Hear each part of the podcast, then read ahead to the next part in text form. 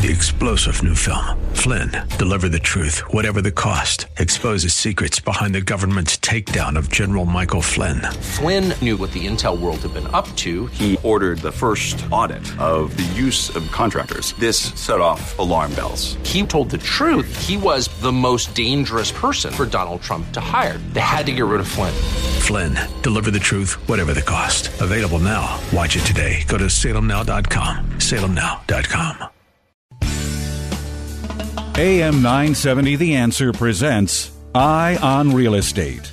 This is your premier source for real estate information from the hot properties in the tri state to the latest real estate market trends. From mortgage news to answers to all your real estate questions. You'll be in the know with help from the experts. I'm getting closer to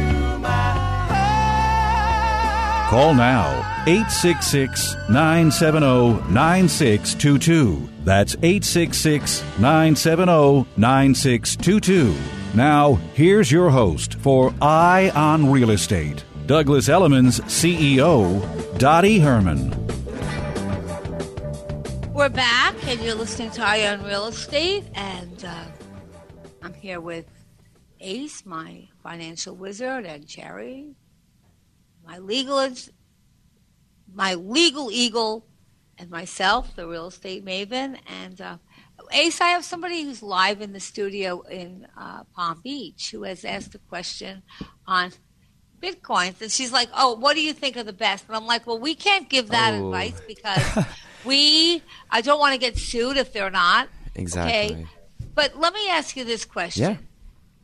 There's so many uh, now. There's so many coming out. I mean, there's a lot of them now, right? I mean, there's I think I think there's two ways to look at it, right? So there's the uh, Two ways to technology look at it. platform, and then there's the currency, the d- digital currency um, aspect of, I'm of repeating it because she doesn't have headphones. Okay. Technology platform. Yep, technology platform and digital we're gonna- currency. Wait, right? We're going to let her ask the question. Okay. Hold on. All right. All right, Ace, you have Ashley on the phone. Hi, on line. Ashley. So, what's your question? How are you? So, your question was Okay, my question is where do you think this is going to go? Ooh, um, I think as long as it's decentralized, right? Um, I don't think it has um, really two legs to stand on. It's still, um, it just became an asset class, which is great news. Um, but I think until you know we we can actually have mass adoption um, to the technology, which you know I like to pertain to blockchain. So blockchain technology, if you for our listeners who don't know what that is, really, you know what blockchain does is it, it creates transparency. So everything is on a large ledger.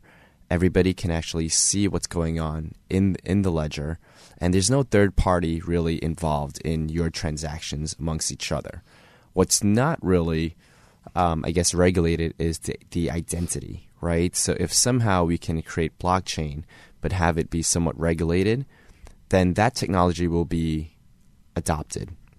Now there are cryptocurrencies out there such as XRP and you know it stands for Ripple, which is sort of working with financial institutions and they just contracted with American Express, MoneyGram, Bank of America, Santander, and they're they're they almost are a money exchange internationally.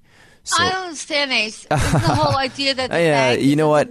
It's um Isn't it's, the whole th- idea that this the is a bank whole wasn't supposed to be involved, and so basically, it's out of their hands, and it was like two people, and you could So bas- only sell them to a So- limited amount of people. So basically, they they actually created it because they wanted to decentralize um, banks, right? But I think the smarter um, blockchain technology companies now are realizing, you know what, you you can't really go against Goliath, right? So you either have to work Right. with them, or you have to find a way to at least incorporate regulation into this technology. and at least let the banks make some money because if they can't make money on it, they're not. Y- gonna you know there's pro. there's just so many um you know it, look ashley if you have any questions you can email me i can you know we can sit down for a couple hours and talk about it there's there's just a lot of things people need to know and educate themselves on before just kind of running into the craze of you know i need to buy We'll- a bitcoin We'll you try know to have Ace every uh, couple of weeks give you a little, Yeah. but it's I'll give a so little hard to get your arms around it. I mean, I have a hard time getting my arms around it, and it's changing, but it's something that you should start to know about if It's- you don't. Y- Um, one thing I we'll can tell our listeners is that the blockchain technology will be the technology of the future. Um, it's just how we actually use it and how we implement it will be key, right? So um, that's as simple as I can sort of put it um, in today's marketplace. But Dottie said it best. It's ever so evolving. So we're going to see this technology evolve and mature and become a little bit more, um, But again, you know, power. power. Exactly. Uh, you, to have power, like to be knowledgeable, that's power. So we'll try to give you a little, but it's not there yet. So we don't know how it all ends up, but We we'll won't know. kind of at least, as talking points, give you a little bit more information about it. So we'll I just have a hang quick- tight. Thank you so much. You're welcome. I have a quick question from Tom from the Bronx. Good morning. Yes, um, hiya, Dottie. Glad to hear you back. Thank I you. like to say, I'd like to say this: that uh, where credit cards are concerned, I don't know why. Like I, I'm in with Chase Bank, for instance. If I walk in the Chase Bank and I go over and I say, "Look, I have no intention of having any credit cards," I'll sign a, uh, a statement to that effect with the bank. You can keep it on records. And if anybody walks in and says, "Hey, it's Tom from the Bronx asking for a credit card," they would say, "Well, wait a minute. Let me just uh, look at the records here." And and they would know definitely this individual is a fraud. You know what I mean? Well, I think that that's ideally simple, but imagine if uh, I imagine if a lot of people didn't. I don't know if the average. There's just no system for doing that. know. And let me tell you what happened. I think I told you in the beginning of the show that I was at uh, a women's conference for business, business entrepreneurs, and one of the women that I became very friendly with, and I don't want to put it in or talk too much about it until I do my own homework, but she's got a suit against the banks. I, I, I, she claims that in her business she passed out. You know, she she does payroll and she does a thousand checks about a month, and a, for three months uh, there was a scam going on, and the scam was that they put checks with no signature in. In other words, they were made out, but her she never signed them, and she was out uh, maybe four hundred and fifty thousand dollars or three hundred And, fifty. and the bank paid them.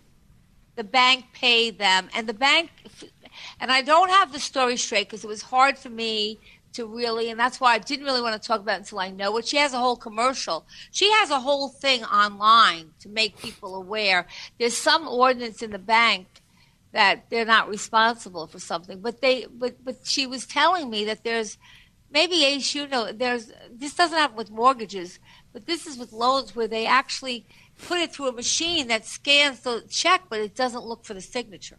Hmm.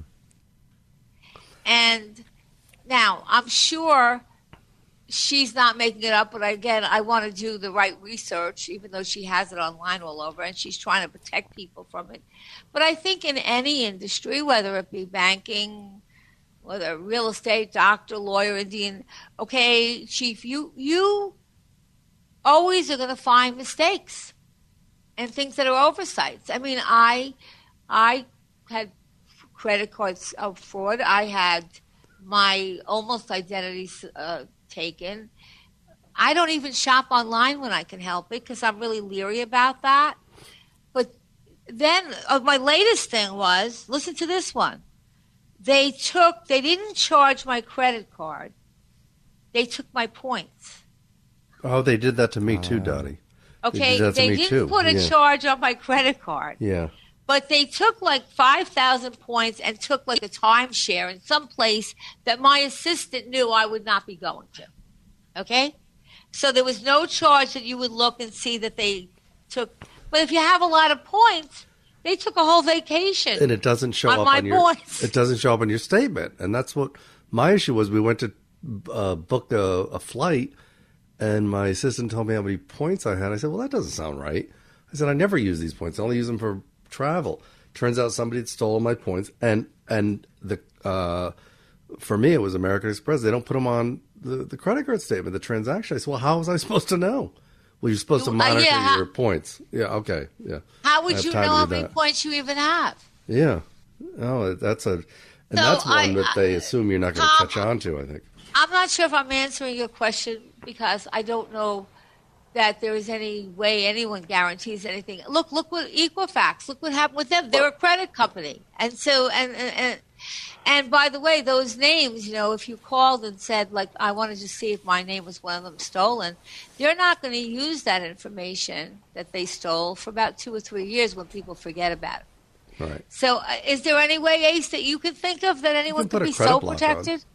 Protected? I mean, you can put a block on it, right? But Yeah, you can go to. yeah, There's a fee, a small fee associated with it, but it's well worth it if that's Yeah. what you're worried about. If that's go to any of the credit bureaus, you can put a credit block on. It's- it's and like a then they'll have freeze to on your call credit card. you uh, Exactly. before any credit is issued. but that's that's really um you know it's a pain too when you want to unfreeze it as well. Yeah. But but if you're worried, then you can always do that. So, in other words, Tom can put a credit a freeze on A all credit his freeze cards. Across the board, yeah. Well, Across the what if board. he doesn't? Do you have any credit cards? Or are you saying Tom? I have want it? None. So he has No. You none. have none. But in other words, I'm just worried about frauds, and I don't like what's going on. Hello. How do you, Yeah, ever- well, I will- how do you Oh yeah, no credit I don't cards, like what's going on. Something's got to be done about this thing. Otherwise, it's the banks and the criminals against the public. That's the way I look at it. But how do you live with no credit cards, Tom? I, I I'm a 99 cent uh, store buyer, fundamentally. I you I don't ha- I don't have that big a need. I don't need Yeah. credit cards. Much. Well, you know, you- you're you're you're you're a perfect example of the way the wor- world. Look, my father. They I don't even think they had credit cards, and that- that probably was the better way to live because you couldn't buy what you didn't have the money for. You live Oh, within we your never had credit cards in my family. Never. Yeah, so I grew up with no credit cards because I mean I got I have them when I got older, but my father never had credit cards. I don't even know if they had credit cards then, did they? They did. It was a much more um, uh, rare thing, though. I remember as a kid being in line with my mother. Can I just say one a last car? thing? Okay, go Sure, ahead. sure, sure. We like. I, I- listen, if you I can live like that, good for say. you. Something. I just have this to say: if someone has a credit card and they're buying items, it's their bills to pay. It's not our bills to pay. They have nothing to do with them their story, and that's what should be done there. I don't know what that. You're I don't know what that means. And you know do you what, mean? Tom? Well, I understand what he's saying, but I just think that if you can live like Tom, more power to you because the problem is people today live well over their means and I am doing a whole thing on on on, on financing and, and credit and and I, I tell people if you spend more than you make, which is how most people live, you're spending paper money and you're never going to have any wealth. You have to kind of take a step back. So I think kudos to you. I, I think it's it's hard to do that. And not only that, what do you use for identification? If you don't have a credit card or license, I'm not sure if you could. But I think that kudos to you. More people should live like that. And uh, thank you for calling us, Tom. Uh, All right, thanks I for think- listening. No, thank you for calling, and you have a good weekend. True. I mean, I didn't. No, have I, I think I think credit card has has somewhat ruined um, society in, in, in certain ways, just because they don't live within their means, and you know you. well, see I see it. people. Yeah. I see people, and I won't name them, but they're close people to me.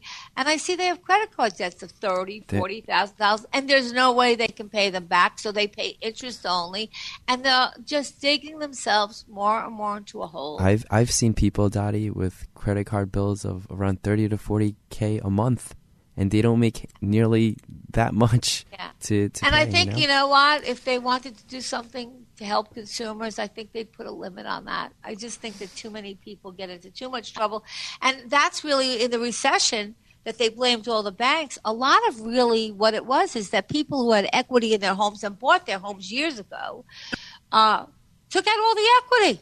Yeah. And so then when the market dropped, they didn't have the equity to, to hang on. So I, I think a good financial plan is, uh, I, I really think people should really do financial planning. And I think everyone would be different, and it doesn't have to be anything extravagant. I think you have to look at your goals, and you have to have some, and you have to uh, attract some some. Definitely. You have to kind of have a plan. Uh, otherwise, and I see a lot of kids in their 20s and 30s, and they act like credit card debt, and I, I'm like, you're never going to pay even the. You're lucky if you can pay the interest. And it just keeps on adding and adding. So I, I kind of think there's a balance. Maybe not have no credit, but I think we uh, overextend it. So one of the topics somebody asked me. This sounds really simple. Um, do I really want to buy a home? And, and like, should I buy a home? And I and I said, well, if you want to buy a home today, and I talk about today, first of all, we're in a buyer's market. So could you lowball something? I guess you can if you see it's been on the market a year or so and it hasn't sold. But for most part, um, we still have a shortage of inventory. So if you find something that you love, you're going to probably have to come up to uh, close to full price, if not full price. Uh, lowballing works in markets that are generally uh, buyers markets. We're basically, I think, in a seller's market. Uh, check the data, so kind of know what you're buying. So it's important that you kind of look up and you can go on any site, our sites, any sites, and look at what other homes. I mean, take a radius and look at blocks around it and see what the things have sold for. Uh, make sure that you, the home you're purchasing is in realm of what the average home goes for. Um, it's important to know that if na- in neighborhood homes are selling for an average at this time, and this is an average, so they're not all, but they're averaging at 99.3% of the average list price. Some a little less, some a little more. So if you come in at 15% below, that might be a little bit, that might be too aggressive in this market, depending how badly you want something, right? Um, and that's why when I tell you using brokers, when you look to hire a broker, one of the first things I would look at is how well that broker can negotiate. Because I think people do not put the value that they should on negotiating a deal uh, and making the buyer and seller both come out winning. And I think when it comes to negotiating, when you're doing something personally for your personal, it's hard to negotiate. So I think that the brokers do a tremendous job of that if they're good and uh, I think it's a skill people really don't think about. And uh, that makes all the difference. So you should know that. And you should always put yourself in the seller's shoes because that's how you negotiate. You know, the seller should put themselves in your shoes and vice versa. And think to yourself how the seller might react to a weak offer. If you were the seller, would you accept the offer? And I think, again, I think I've told you this before. Look at how long the house has been on the market. If the home or the apartment's been on the market a very short time, likely, more than likely, not always, but more than likely, the seller's going to be less flexible because they're like, oh, I just put this on. Let me just see what happens. And I tell the sellers, sometimes the first offer you get is the best offer. Uh, so is it a weak offer? And if you're going to put a weak offer, hopefully you have a nice down payment and offset it with a good down payment and say maybe the offer is low, but I'm putting 35% down or something like that, and therefore uh, you're guaranteed, I'm pretty much guaranteed to get a mortgage. And listen to your real estate agent. Oh, okay, uh, real estate agents. I I really believe if you have the right real estate agent, they have a wealth of knowledge. And as I've always said, I don't mind paying anybody money if they help me accomplish something that I could have not done as good a job myself. And I can tell you when you're negotiating on personal things, it's it's kind of tough, especially if you're in a market like this. And uh, usually the broker might know some of the things that were rejected already. They'll probably know, but remember something timing is everything. So if you put in an offer and for some reason it's rejected, leave a standing offer in. Now, let me ask you, Ace and Jerry, if you lost two offers, somebody outbid you, what would that tell you? That you're not being realistic, maybe, price, in your yeah. presentation of your offer. Yeah. So if you've lost two or three offers already, uh, sometimes sometimes you have to lose to figure it out. Remember, you're probably not being realistic of where your offer comes in at, and uh, you better check your commitment to really buying a home, or you're kind of just out there playing around and saying, "Look, if I can get a steal, I'll do it, and if not, no way." Um, maybe you're bargaining hunting, and that's okay. but don't expect you're going to have to go through a lot of a lot of inventory. We'll be right back. I think we have a quick break, and we'll be right back. And I have a question for Ace.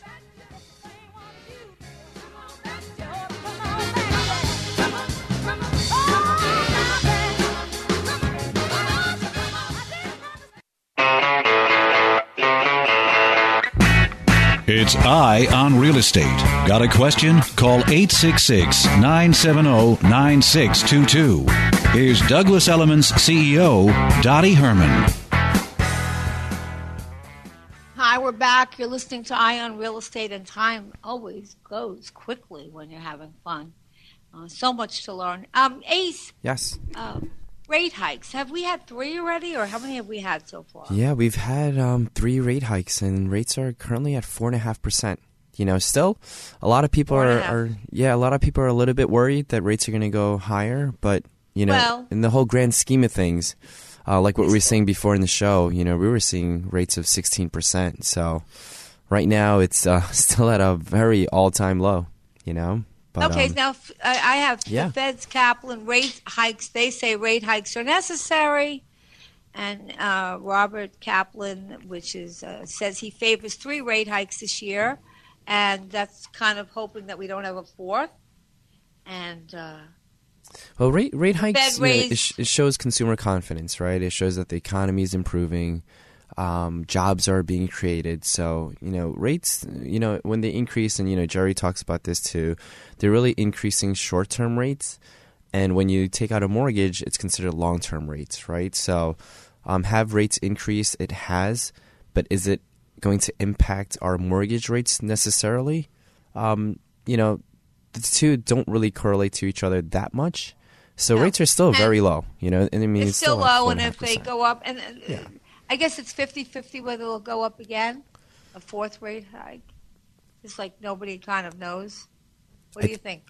I think you know, you know, I don't have a crystal ball, but I can tell you if you're on the fence today and you're looking to buy a home, and we all talk about buying power, I think this is the ideal time, right? Because rates are still low, and there's only one way that rates are going, and that's going up. You know, whether Okay, and it's by the way, Yeah. Ace, Go tell ahead, them Dottie. for every percentage or half a percent that it goes up, how much Yeah. how much buying power do you lose? So for every one percent that it goes up, you lose about eleven to twelve percent um, buying power.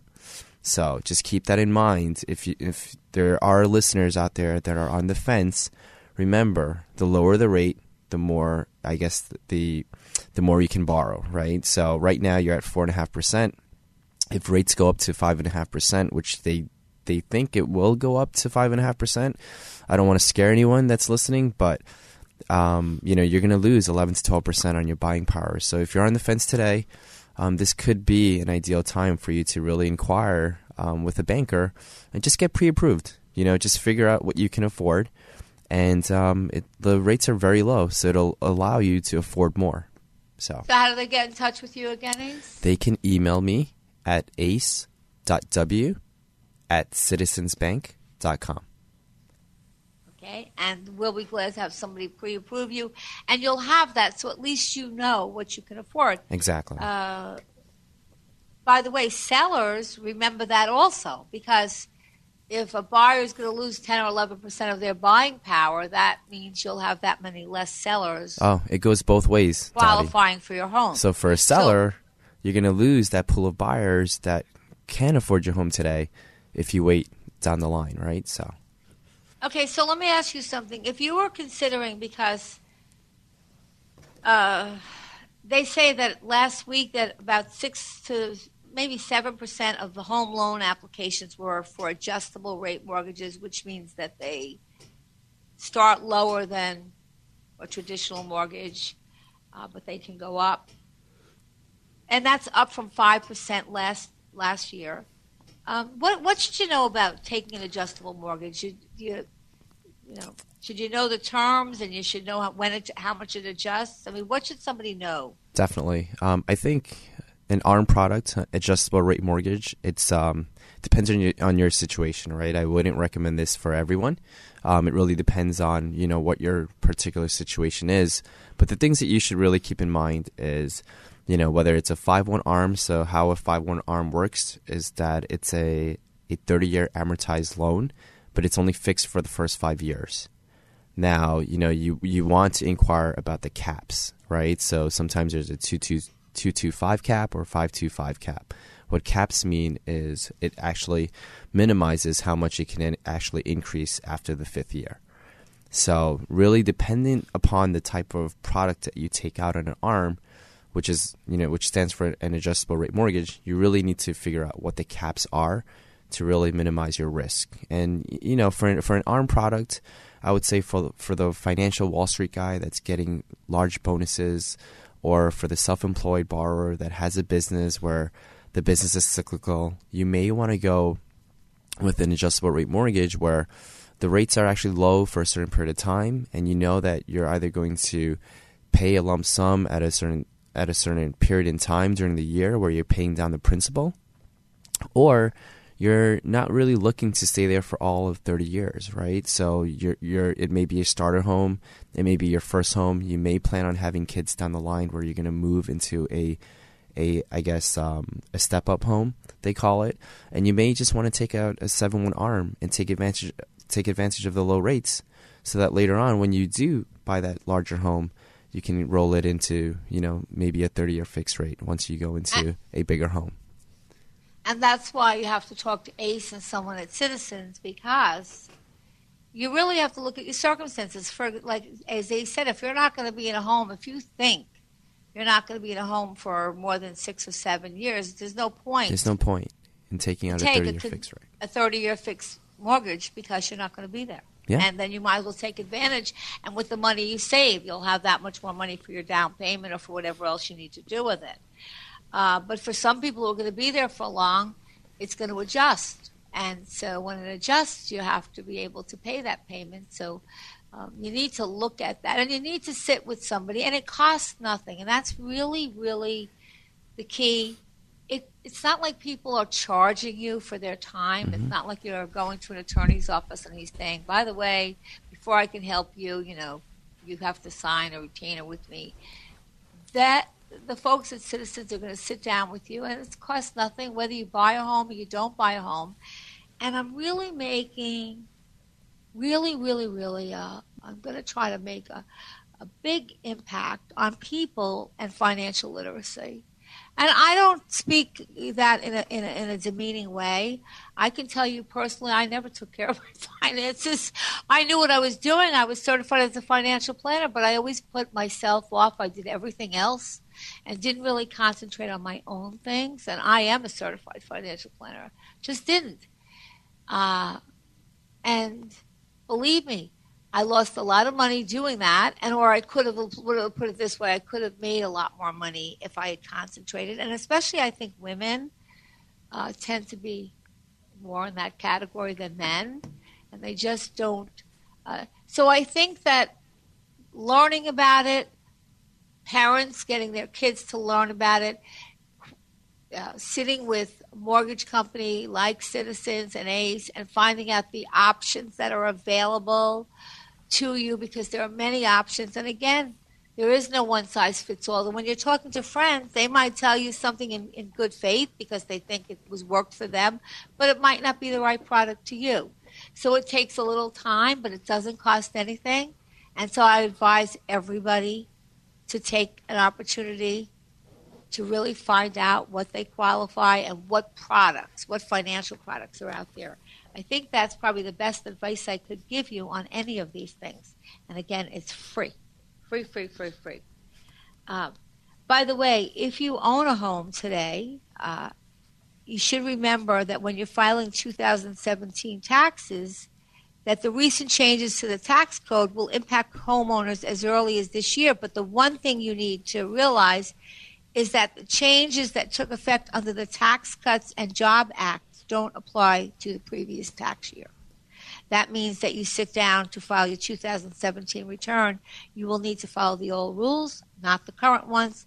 And here are a few things to keep in mind. And you can claim a deduction for mortgage interest on a loan up to a million dollars this year, for last year, right? I mean, for 2017. Correct, Jerry? Correct. Yep. Okay, so going forward, it won't be that amount. But if you're when you file for 2017, you can claim a deduction for mortgage interest loans up to a million dollars still. So don't forget that. You can claim home equity loan interest. Okay, under the new tax changes, home equity loan interest is no longer deductible. Now remember that the home equity uh, interest was used to be deductible. It's not going to be. But again, if you took out a home equity loan last year, you can deduct it still. Uh, specifically, you can deduct an interest on home equity loans worth up to $100,000 if you are filing a joint return or $50,000 if you are single. Uh, and by the way, on the uh, deduction for mortgage interest, starting next year, you can you can file a million dollars. You can deduct a million dollars this year.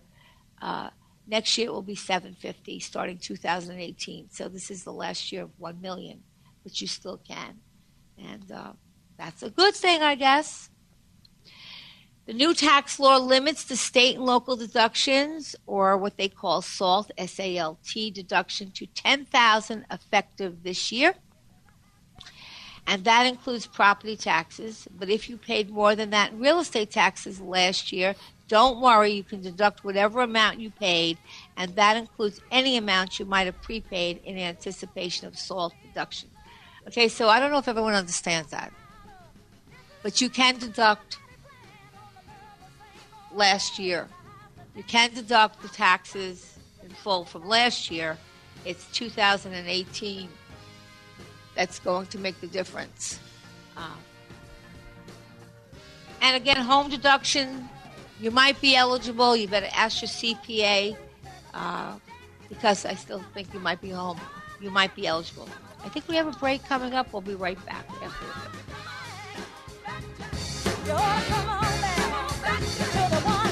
the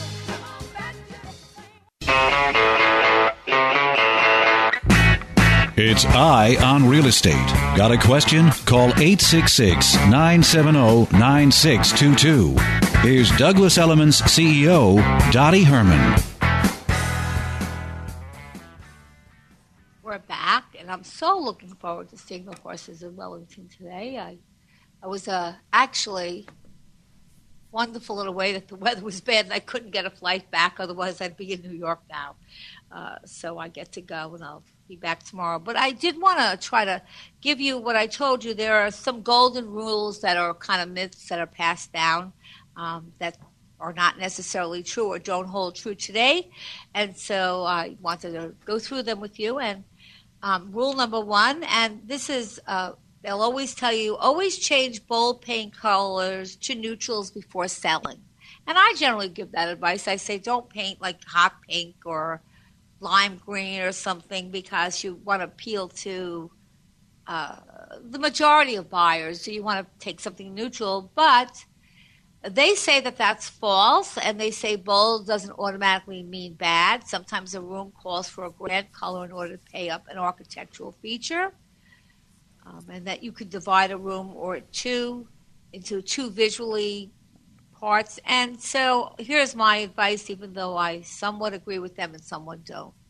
To be on the safe side, I would be neutral.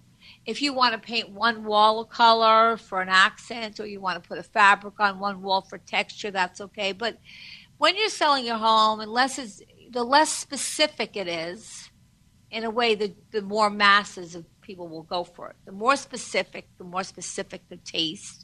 And again, that doesn't mean you won't sell it for a lot of money, but then you have to find that buyer that likes that specific taste. So I would say that could be true or not.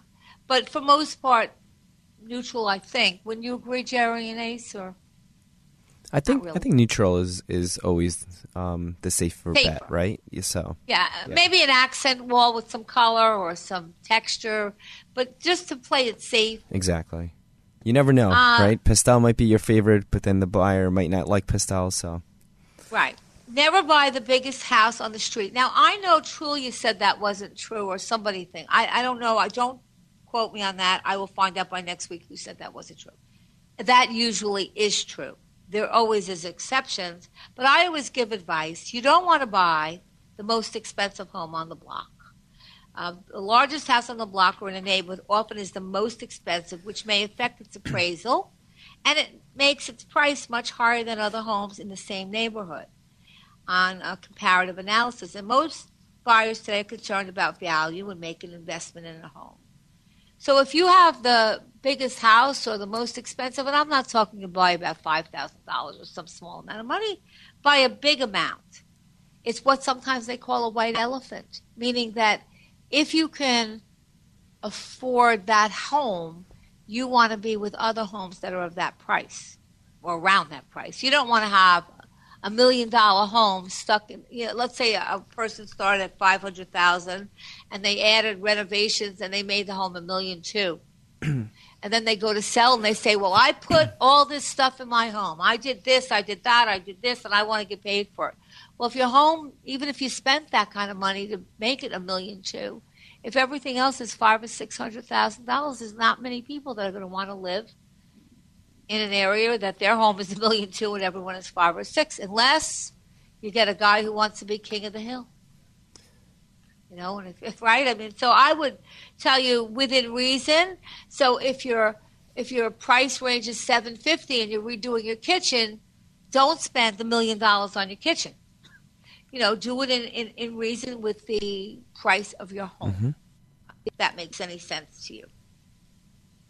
And rule number three always avoid, well, when they tell you always avoid first floor condos because of noise and safety concerns, I would say that's false. Uh, I would not say that's true. A first floor con unit can be terrific, and it can be sometimes it could be cheaper, and it could be a wonderful place to live. And sometimes you don't have to wait for an elevator; you can just walk in. And if you are getting older, or you wonder you about walking upstairs with groceries, especially if you're living in a city, it's a lot easier. Uh, find you can find ways if you live in a first floor or you buy a first floor then you can find ways to soundproof the unit with a good fitting door and uh, sound dampening acoustical pla- panels on the interior side.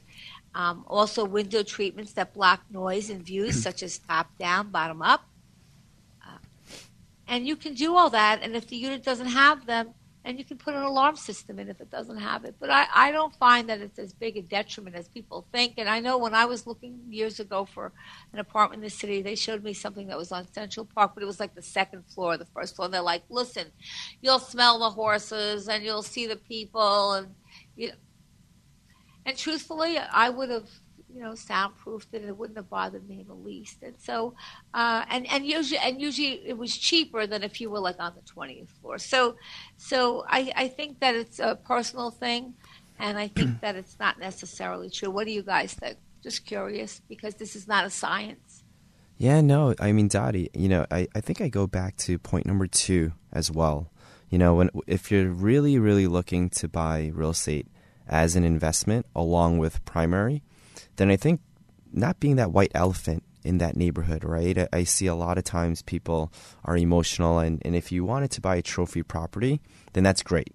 But if you're looking to buy along with um, some sort of investment, um, I guess, intuition as well, you want to go into a great neighborhood, but you don't want to be that top of the line home, right? You want to get the home that, that has room for appreciation, especially if you're looking for a condo in the city as well. You know, I, I invest in a couple of properties myself, and I like to go with a line that's popular, but I'm not going to get the penthouse line. I'm going to get the line that's right in the middle where there's room for appreciation. So I think, you know, rule number two that you mentioned, Dottie, is so key. And, you know, be on the first and second floor sometimes, you know, to your point, it's convenient. You're right there. Ah, you know, you right. come right outside. It's really not that bad. So And not only that, you have to look at your own needs. As said, Exactly. If it's an investment, it's one thing. I know when I was looking to buy an apartment, um, I could have gotten for the same price a view of Central Park, which obviously I know from being in real estate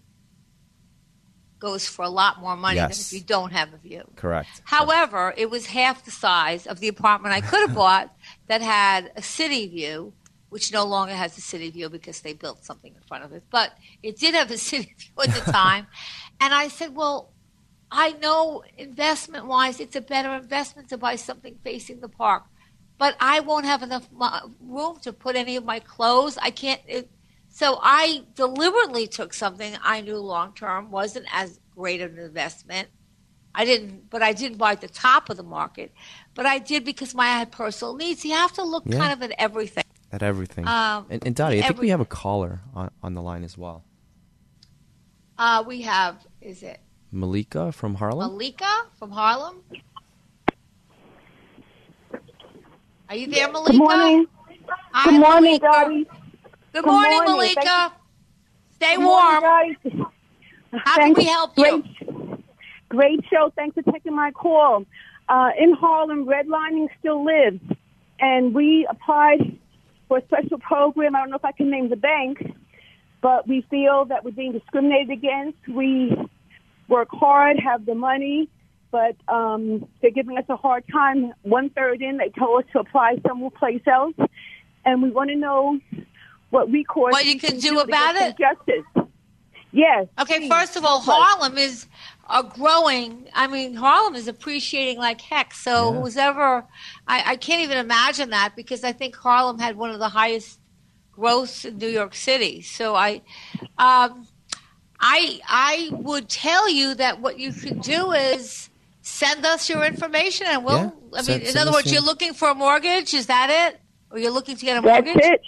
And this bank. So is send it to us. Yeah. Give us um give us a call or just email us.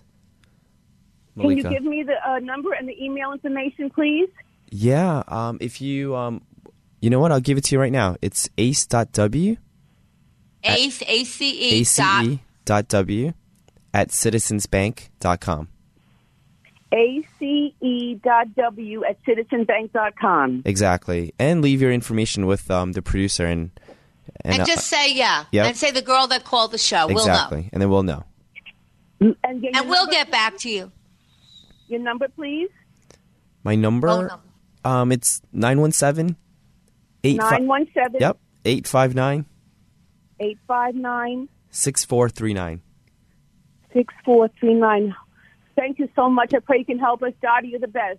We listen. Thank you, regularly. Malika. Thank you we'll so try much. and help you. Thanks Oh, for I Have a calling. good Thank you. weekend. Thank you Thanks both. for calling. Bye. Thanks. Hey, why not? Right? You know, you know, if you sometimes, you know, I don't know the story, but look, Yeah. doesn't really matter. We'll we'll, try, to help. her. We'll try to help. Yeah. And, and and so getting back to because Harlem is such a, it's really appreciating. It's unbelievable what goes on there. Oh, it's Uh, now, of course, I hope that most people know that this is true, but when they go to sell their houses, they usually forget it. They go, Well, I put this in, I put that in, I put this in, they add up all they spent, and that's what they want. And uh, sellers should expect to earn back everything they invested in remodeling projects at, resa- at resale time, and obviously that is a false no. Uh, usually, uh, if you do a cost versus value survey, it is nearly impossible to get 100% of the money that he put into a redo back when they sell. Now, of course, if you bought something in 1922, maybe. But remember, kitchens and bathrooms continue to be huge selling points for prospective buyers. So, to make the home more attractive, those things kind of work. Do I have a second? Okay, I have two seconds. If buyers don't like the exterior, they'll never go inside. Often that's true. So when you have your photos taken to put online, make sure the curb appeal and the outside looks good. Otherwise, somebody might not even go in. Okay. So remember, the exterior counts. Home. I don't think I have time, but I think I think it's uh it's about that it's time, over. Dottie. Yep. We'll finish, and I'll have fun tonight, and I'll see. I'll be back next week, and hopefully we won't get another nor'easter. Be with all. Have a great week, everyone. And if you're in the Northeast, weather the cold. It's almost over. Eye on Real Estate with Dottie Herman is sponsored by Citizens Bank NA. Three star general Michael J. Flynn, head of the Pentagon Intelligence Agency, knew all the government's dirty secrets. He was one of the most respected generals in the military. Flynn knew what the intel world had been up to. He understood its funding. He ordered the first audit of the use of contractors. This set off alarm bells. The explosive new documentary, Flynn, Deliver the Truth, Whatever the Cost, uncovers the facts behind this scandal. Flynn told the truth. He was the most dangerous person for Donald Trump to hire. I find out the worst enemy that I'm going to face in my life is right here in America. They took my assessment and they wanted me to change it. And I was like, I'm not changing it. They had to get rid of Flynn. With in depth interviews, archival footage, and never before seen personal records of the man behind the headlines. I just felt like I was drowning. Flynn, deliver the truth, whatever the cost. Available now. Watch it today. Go to salemnow.com. Salemnow.com.